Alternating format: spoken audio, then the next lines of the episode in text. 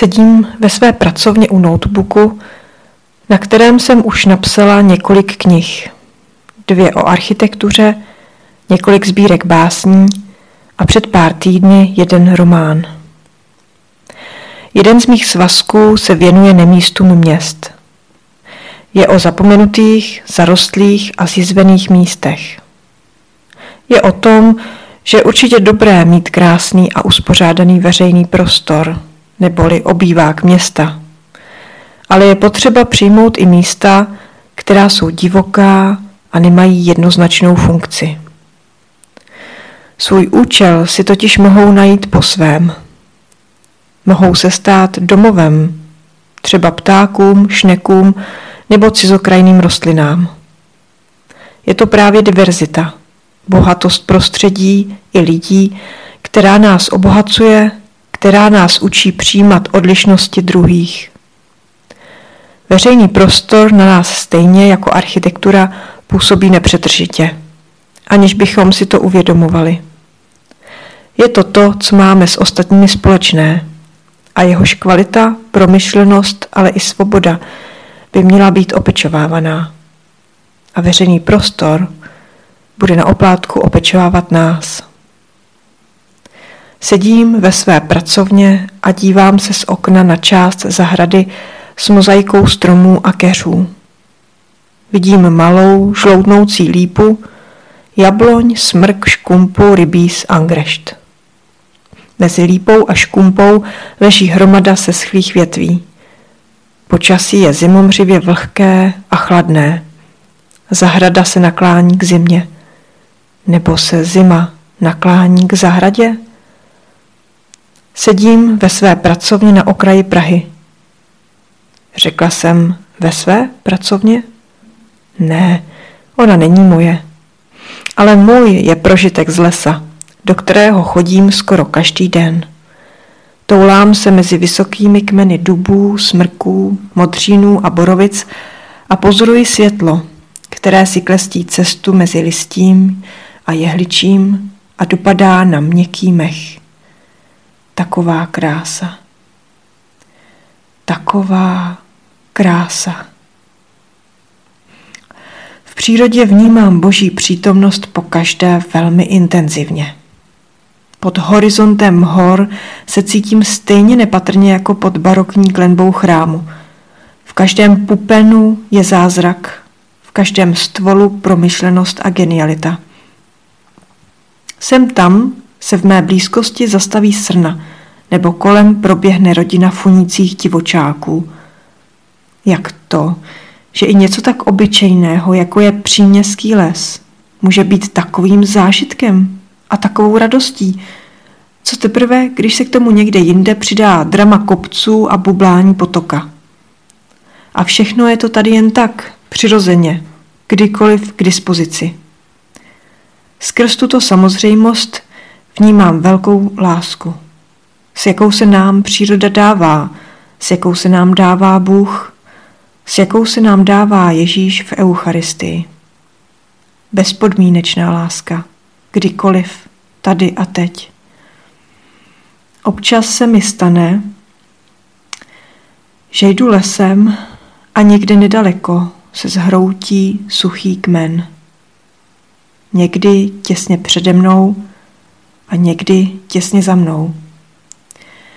Nebo že jsem v lese po silné bouři, která vyvrátila několik stromů a zanechala po sobě hromady větví. Les po bouřce je najednou úplně jiný, polámaný a rozsuchaný.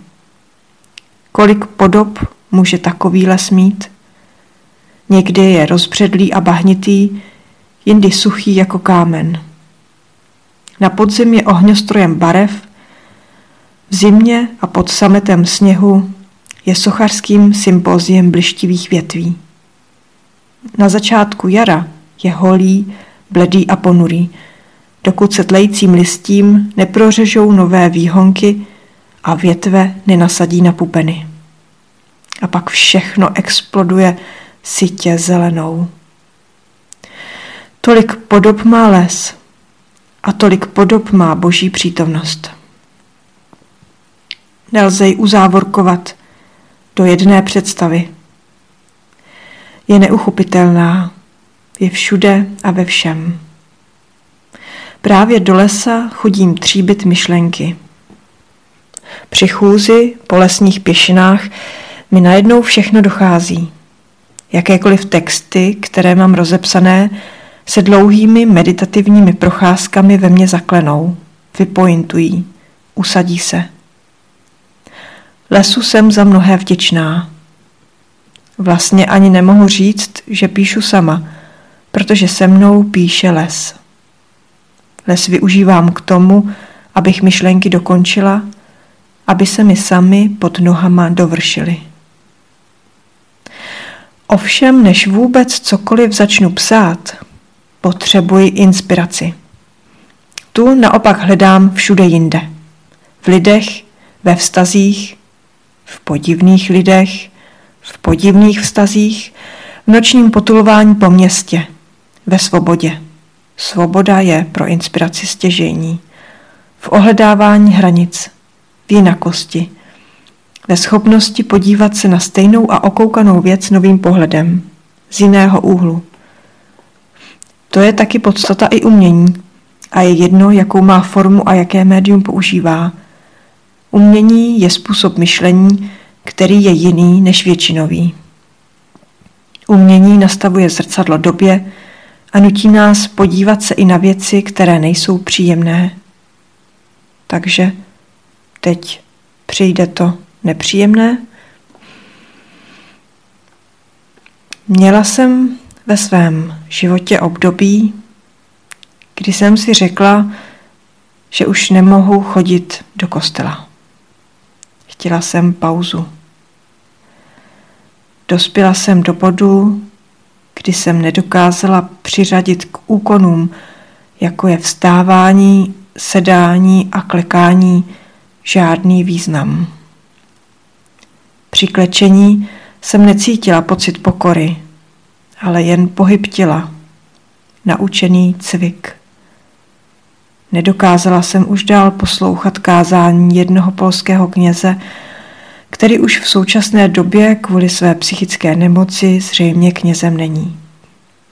Bylo mi smutno z toho, že tolik mých katolických přátel a známých staví pravidla nad soucit. Řekla jsem, promiň Bože, ale místo do kostela chci chodit do lesa. Jsem divná a potřebuju divné situace a divné lidi. Potřebuju občas za tebou nejít, ale jít za tebou jinam nebo jinudy. Koukat se na brouky a obdivovat výšku stromů, toulat se. Nedělat věci jen proto, že se tak dělat mají, ale objevovat nové cesty, abych se vrátila jinak a jiná. Sedím v pracovně a dívám se ven. Není moje, ta pracovna. Je manželova. Občas se potřebuju toulat. Poznávat město z jeho periferií, poznávat lidi z jejich odvrácených stran, hledat nové cesty, pokud už jsou ty staré moc prochozené. Jednou mi manžel řekl, že pokud chci svobodu, ať si za ní jdu, ale ať už se pak nevracím. Řekl to v rozčilení a to se říkají různé věci, ale stejně si nejsem jistá, jestli to přece jen nemyslel úplně vážně. Dívám se ven, z domu, který je mým domovem jen podmíněně. Zahrada je křehká a skřehlá. Je plná boží přítomnosti, nepodmíněné přítomnosti. Klekání, vstávání, sedání. Už jsem nemohla, promiň mi to, Bože. Musela jsem na chvíli pryč, aspoň na chvíli nechodit do kostela, přestat to dělat jen proto, že to dělat mám. A ty jsi mi odpověděl, Bože. Slyšela jsem to dobře ve svém nitru. Bylo to řečeno s takovým klidem. Běž si za svojí svobodou a až ji budeš mít, až ji budeš naplněná, tak se zase kdykoliv vrať. Na závěr jsem nalistovala báseň od Václava Vokolka s názvem Nakonec bez názvu. Cesta se semknutými rty, pospátku, se zavřenýma očima.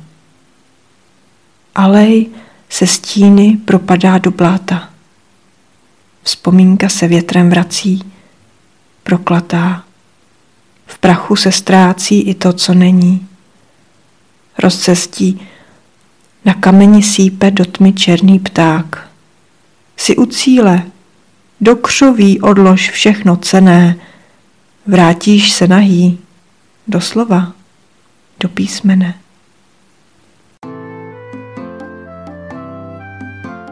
Podcast U Ambonu pro vás připravuje Fortna každé pondělí a pátek na Fortna.eu a na Spotify.